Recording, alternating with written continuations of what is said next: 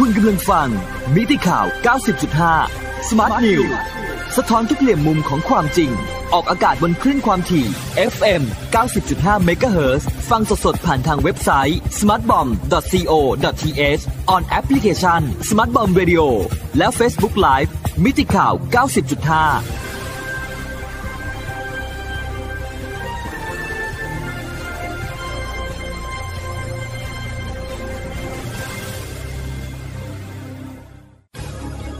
รายการ Global อาเซียน โดย อดุลโชตนิสากร สวัสดีครับท่านผู้ฟังทุกท่านครับ วันนี้ก็กลับมาพบกันเช่นเคยในรายการ Global อาเซียน ทางมิติข่าว 90.5 MHz ประจำวันจันทร์ที่ 18 พฤษภาคม 2563 วันนี้นะครับสถานการณ์การแพร่ระบาดของโควิด -19 ของประเทศไทยจนถึงเมื่อวานนี้ ก็ยังถือว่ามีแนวโน้มที่ดีมาก เพราะว่ามีผู้ติดเชื้อจนถึงเมื่อวานนี้ก็แค่ 3 รายนะครับที่ติดเพิ่มขึ้นมาใหม่ แต่ที่เป็นข่าวน่าสนใจก็คือว่าใน 3 รายที่ติดเชื้อรายใหม่นะครับเป็น 3 รายที่เดินทางกลับมาจากต่างประเทศทั้ง 3 รายเลย เพราะฉะนั้นในประเทศไทยเราเอง จนถึงเมื่อวานนี้ก็ถือว่าไม่มีผู้ติดเชื้อรายใหม่นะครับมีแต่คนที่เดินทางกลับมาจากต่างประเทศ แล้วก็มีอีกข่าวดีหนึ่งนั่นก็คือ จำนวนผู้เสียชีวิตก็ไม่มีเพิ่มขึ้นนะครับก็ยังคงอยู่ที่ 56 รายเหมือนเดิม แล้วก็จำนวนผู้รักษาหายแล้วเนี่ยนะครับ ก็เพิ่มอีก 1 รายเป็น 2,856 รายนะครับทำให้อัตราการรักษาหายของประเทศไทยเนี่ยอยู่ในอัตราที่สูงมาก นั่นก็คือ 94.32%ก็ติดอันดับต้นๆของโลกอีกเช่นเคยนะครับ เลยทำให้ตอนนี้มีคนป่วยที่ยังอยู่ที่โรงพยาบาลนะครับ เหลืออยู่ 116 รายเท่านั้นนะครับ ก็มาช่วยกันลุ้นให้เหลือไม่ถึง 100 รายนะครับ แล้วก็ทำให้ตอนนี้จำนวนผู้ติดเชื้อสะสมในประเทศไทยก็อยู่ที่ 3,028 ราย ก็ถือเป็นข่าวดีและก็เป็นแนวโน้มที่ดีมาก ๆ แต่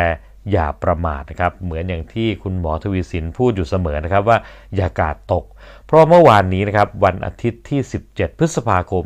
2563 เนี่ยเป็นวันแรกนะครับที่มีการผ่อนคลายให้เปิดห้าง เปิดร้านอาหารได้ ให้คนเข้าไปนั่งรับประทานได้นะครับ ก็ปรากฏว่าผมไปเดินบางห้างนะครับ ก็คนก็ไม่เยอะเท่าไหร่ก็ถือว่าดีนะครับ แต่เห็นข่าวนะครับวันนี้ก็ปรากฏว่า มีข่าวของที่ห้างอีเคียที่บางนานะครับ ปรากฏว่าคนไปรอหนาแน่นทีเดียวนะครับ อันนี้ก็มีหวาดเสียวพอสมควรก็ต้องเตือนๆกันนะครับว่า อย่าเพิ่งการ์ดตกนะครับ แล้วก็อย่าประมาท ถ้ากลับมารอบ2เดี๋ยวเอาไม่อยู่จะยิ่งยุ่งกันใหญ่นะครับสำหรับในวันนี้นะครับก็มีเรื่องราวน่าสนใจจากประเทศเพื่อนบ้านฟิลิปปินส์นะครับมาคุยกับท่านผู้ฟัง เพราะว่าตอนนี้เนี่ย อุตสาหกรรม BPO นะครับหรือที่คำเต็มก็คือ Business Process Outsourcing เนี่ยในฟิลิปปินส์เขาบอกว่าอาจจะถูกกระทบนะครับถ้าหากไม่ปรับตัวรับกับโควิด -19 เพราะว่าตอนนี้สถานการณ์การแพร่ระบาดของโควิด -19 ในประเทศฟิลิปปินส์นี่ถือว่าสถานการณ์ยังไม่ดีนะครับ ยิ่งถ้าเทียบกับประเทศไทยนี่ต้องบอกว่ายังห่างกันมากทีเดียว เพราะว่าตอนนี้เขามี ผู้ติดเชื้อสะสมถึง 12,513 ราย ภายใน 24 ชั่วโมงจนถึงเมื่อวานนี้นะครับ ก็มีผู้ติดเชื้อรายใหม่ยังเป็นหลักร้อยอยู่นะครับ นั่นก็คือเพิ่มขึ้นมาใหม่ 208 ราย แล้วก็มีผู้เสียชีวิตเพิ่มขึ้นอีก 7 ราย รวมเป็นผู้เสียชีวิต 824 ราย มีการรักษาหายไปแล้วนะครับ 2,635 ราย เพราะฉะนั้นถ้าไปดูอัตราการรักษาหายของฟิลิปปินส์เนี่ยอยู่ที่ 21%เท่านั้นเองนะครับ นั่นก็แปลว่ายังมีคนอยู่ที่โรงพยาบาลอีก 9,054 ราย อันนี้ก็น่าเป็นห่วงนะครับในประเทศฟิลิปปินส์แต่ที่น่าเป็นห่วงมากกว่านั้นก็คือ อุตสาหกรรม BPO หรือ Business Process Outsourcing แต่ก่อนที่ผมจะไปคุยในส่วนที่เกี่ยวกับผลกระทบจากโควิด -19 นะครับ ก็จะขออนุญาตท่านผู้ฟังนะครับ อธิบายความหมายของคำว่า BPO ท่านผู้ฟังได้ เข้าใจตรงกันก่อนนะครับ ซึ่งคำว่า BPO หรือ Business Process Outsourcing เนี่ยนะครับ จริงๆก็คืออุตสาหกรรมซึ่งไปรับงานของบริษัทอื่นมาทำแทนนะครับอธิบายสั้นๆ แบบนี้ไม่ว่าจะเป็นระบบงาน หรืองานทางด้านบริการของบริษัทนั้นๆ ก็จะมีบริษัทที่เป็น outsourcing เนี่ยไปรับงานมาทำแทน ซึ่งการรับงานมาทำแทนแบบนี้เนี่ย ก็จะทำให้ประหยัดค่าใช้จ่ายกว่าที่บริษัทเจ้าของงานจะไปทำเอง นอกจากนั้นเนี่ยนะครับบริษัทที่ไปรับงานมาทำก็จะมีความเชี่ยวชาญในงานนั้นๆนะครับ ส่วนงานหลักของบริษัทเขาก็ทำไป ส่วนงานอื่นที่บริษัทอาจจะทำไปแล้วเสียเวลาหรือดูแล้วไม่คุ้มก็จะไปหาบริษัทเอาซอร์สมาทำแทนนะครับ นั่นก็คือ อุตสาหกรรมที่เรียกว่า BPO หรือ Business Process Outsourcing ซึ่งก็จะมีในหลายรูปแบบทีเดียวนะครับ ไม่ว่าจะเป็นอย่าง call center นี่ก็ถือว่าเป็น BPO ธุรกิจหนึ่งนะครับ แล้วก็มีธุรกิจเกี่ยวกับทางด้านการเงินการบัญชี บริษัทหลักทรัพย์ บริษัทตรวจสอบคุณภาพ หรือบริษัทที่เป็น subcontract นะครับ หรือบริษัททางด้านพัฒนาเทคโนโลยี อันนี้ทั้งหมดก็จะเป็นในรูปของ BPO นะครับ ซึ่งหลักๆ เขาก็จะแบ่งออกเป็น 4 กลุ่มธุรกิจนะครับ อันแรกก็จะเป็นทางด้านบริหารจัดการห่วงโซ่อุปทานนะครับ supply chain management อันนี้เป็นกลุ่มหนึ่ง กลุ่มที่ 2 ก็จะเป็น outsourcing ที่ทำทางด้านการปฏิบัติการหรือ operations แล้วก็จะมีกลุ่มที่3นะครับก็จะเป็นทางด้านการบริหารงานสนับสนุนภายในองค์กร ซึ่งอันนี้ก็จะเป็นงานการเงินการบัญชีพัฒนาบุคลากรต่างๆ แล้วก็จะเป็นกลุ่มที่4นะครับ อันนี้เราจะเห็นกันเยอะนั่นก็คือเป็นกลุ่มที่ให้บริการทางด้านบริการลูกค้านะครับ พวก sales marketing ต่างๆ การขายการตลาดลูกค้าสัมพันธ์ต่างๆ เหล่านี้นะครับ ซึ่งในกลุ่มที่ 4 นี้ก็จะเป็นในรูปของ call center หรือ contact center ซึ่งอันเนี้ยส่วนใหญ่จะเป็นแบบนี้นะครับ ซึ่ง ในประเทศฟิลิปปินส์เนี่ยนะครับธุรกิจ BPO ส่วนใหญ่ก็จะอยู่ในรูปแบบของเรื่องของกลุ่มที่ 4 เป็นหลักเลยนะครับ นั่นก็คือพวก call center แล้วก็ contact center ต่างๆสำหรับธุรกิจ BPO นะครับก็ได้เข้าไปในประเทศฟิลิปปินส์ตั้งแต่ช่วงต้นทศวรรษที่ 1990 นะครับ แล้วก็เติบโตมาอย่าง ต่อเนื่อง จนถือว่าเป็นอุตสาหกรรมดาวเด่นของฟิลิปปินส์เลยทีเดียว ถ้าเรายังจำได้นะครับ ฟิลิปปินส์ก็เคยเป็นคนป่วยแห่งเอเชีย คนก็ไม่มีงานทำตกงานเยอะคนไปทำงานนอกประเทศ เต็มไปหมดเลย แล้วก็ส่งเงินกลับเข้ามา แต่อุตสาหกรรม BPO นี่แหละครับ ที่ทำให้เกิดการจ้างงานในประเทศฟิลิปปินส์จำนวนมาก แล้วก็ฟิลิปปินส์ประสบความสำเร็จอย่างมหาศาล ในการพัฒนาอุตสาหกรรม BPO จนกลายเป็นฮับของโลกเลยทีเดียว แล้วก็สามารถสร้างรายได้จำนวนมหาศาลในแต่ละปีให้กับประเทศฟิลิปปินส์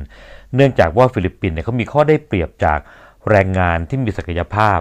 แล้วก็มีทักษะทางด้านภาษาอังกฤษเป็นอย่างดี ตรงกับความต้องการของตลาดนะครับ ซึ่งในอาเซียนของเราก็ต้องถือว่าฟิลิปปินส์นี่ก็เป็นประเทศที่ภาษาอังกฤษดีที่สุดประเทศหนึ่งนะครับ นอกจากนั้นเนี่ยค่าจ้างแรงงานของฟิลิปปินส์เองก็ค่อนข้างต่ำเมื่อเทียบกับประเทศอื่นๆ แล้วก็รัฐบาลฟิลิปปินส์เองก็มีส่วนที่ส่งเสริมและก็สนับสนุนอุตสาหกรรม BPO อย่างจริงจัง เพราะฉะนั้นเนี่ยบริษัทขนาดใหญ่ต่างชาตินะครับไม่ว่าจะเป็นสหรัฐอเมริกา ออสเตรเลีย อังกฤษนะครับก็เลยสนใจแล้วก็นิยมจ้างงานธุรกิจ BPO ในฟิลิปปินส์ โดยเฉพาะอย่างยิ่งธุรกิจการให้บริการข้อมูลลูกค้าทางโทรศัพท์ หรือที่เราเรียกกันว่า call center นะครับ อันนี้ก็เลยส่งผลให้เกิดการจ้างงานแล้วก็สร้างรายได้อย่างมหาศาลให้กับฟิลิปปินส์ในแต่ละปี ซึ่งในอุตสาหกรรม BPO หรืออุตสาหกรรม outsourcing อันนี้นะครับ ก็มีสถิตินะครับว่าในปี2061 เนี่ย สามารถสร้างรายได้กับฟิลิปปินส์ มากกว่า 24,800 ล้านเหรียญสหรัฐนะครับ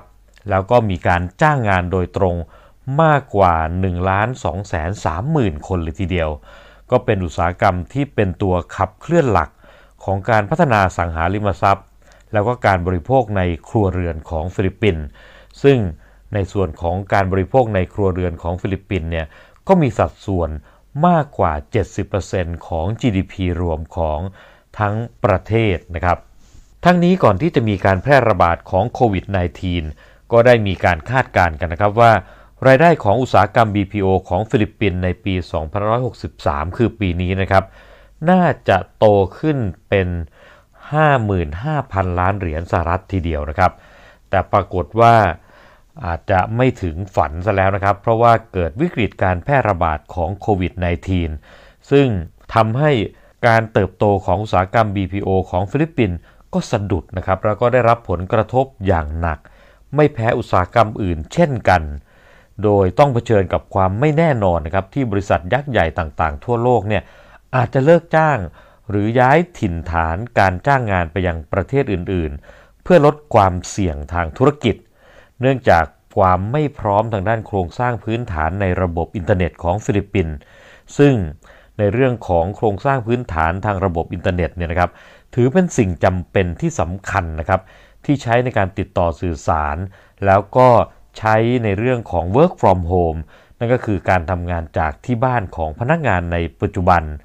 ซึ่งฟิลิปปินส์ยังมีจุดอ่อนในเรื่องนี้อย่างมากทีเดียว แต่เดิมนะครับที่ฟิลิปปินส์ถือว่า มีจุดแข็งมากก็คือในเรื่องของศักยภาพของพนักงานชาวฟิลิปปินส์ซึ่งสื่อสารภาษาอังกฤษได้อย่างดีมากนะครับ แต่ว่าถึงนาทีนี้นะครับ ทักษะทางด้านนั้นมีความจำเป็นลดน้อยลงไปแล้วนะครับ เพราะว่าเดี๋ยวนี้มีการใช้เทคโนโลยีเข้ามาช่วย เช่นแชทบอทเป็นต้นนะครับ ฉะนั้นความจำเป็นต้องใช้มนุษย์ก็อาจจะน้อยลง เพราะนั้นเทคโนโลยีก็มากระทบในเรื่องนี้ ซึ่งจากการเปิดเผยของบริษัท m c k เคนซี่นะครับเขาได้ออกมาเปิดเผยให้ข้อมูลนะครับว่า สัญญาการจ้างงานต่างๆ ในฟิลิปปินส์นะครับมีความเสี่ยงสูงที่จะถูกยกเลิก เนื่องจากว่าในปัจจุบันเนี่ยนะครับเขาบอกว่าธุรกิจ BPO ในฟิลิปปินส์เนี่ยมีพนักงานอยู่แค่ประมาณ 40%เท่านั้นเองนะครับที่สามารถทำงานจากที่บ้านได้ ในขณะที่ในประเทศอินเดียเนี่ย บริษัทต่างๆ มีกำลังคนที่ทำงานจากบ้านเนี่ยประมาณ 60-80%นอกจากนี้ผู้บริหารของบริษัท Matchboard ซึ่งเป็นบริษัท outsourcing ที่ตั้งอยู่ในประเทศออสเตรเลีย ก็ยังได้ออกมาแสดงความคิดเห็นนะครับ โดยบอกว่า ตอนนี้อุตสาหกรรม outsourcing ในฟิลิปปินส์กำลังจะสูญเสียลูกค้าไปยังประเทศอื่น ๆ ที่มีพื้นฐานระบบอินเทอร์เน็ตที่แข็งแกร่งกว่า เพื่อที่จะสามารถรองรับรูปแบบการทำงาน จากที่บ้านนะครับที่เรียกว่า work from home ได้ แล้วก็ที่สำคัญก็คือตอนนี้บริษัทขนาดใหญ่ต่างๆนะครับที่ใช้บริการธุรกิจ BPO อยู่ ตอนนี้ก็กำลังพิจารณาวิธีการสร้างความสมดุลในการกำหนดกลยุทธ์ตำแหน่งที่ตั้งของธุรกิจในประเทศปลายทางที่ยืดหยุ่นมากขึ้น โดยเขาก็มีแนวโน้มที่จะไม่เสี่ยงจัดตั้งธุรกิจทั้งหมดไว้ในประเทศเดียวนะครับ ซึ่งบริษัทขนาดใหญ่ในประเทศออสเตรเลียเนี่ยตอนนี้ก็เข้าใจถึงข้อจำกัดในเรื่องการเข้าถึง แล้วก็การไม่ครอบคลุมของระบบอินเทอร์เน็ตในฟิลิปปินส์แล้วก็กำลังเริ่มมองหาประเทศจุดหมายปลายทางอื่น ๆ ในการจัดตั้งธุรกิจแทน โดยเฉพาะลูกค้านะครับที่เป็นระดับพรีเมียมเนี่ยจะเป็นพวกที่ไม่สามารถรอคอยเวลาได้นานนะครับ นอกจากนี้นะครับก็ยังมีประเด็นในเรื่องของการรักษาความปลอดภัยของข้อมูล อันนี้ก็เป็นปัญหาสำคัญนะครับสำหรับบริษัทขนาดใหญ่ที่กังวลกับระบบการทำงานจากที่บ้าน ซึ่งอันนี้ก็จะกระทบต่ออุตสาหกรรม BPO ของฟิลิปปินส์อย่างแน่นอน และที่สำคัญก็คือจนถึงวันนี้เนี่ยนะครับ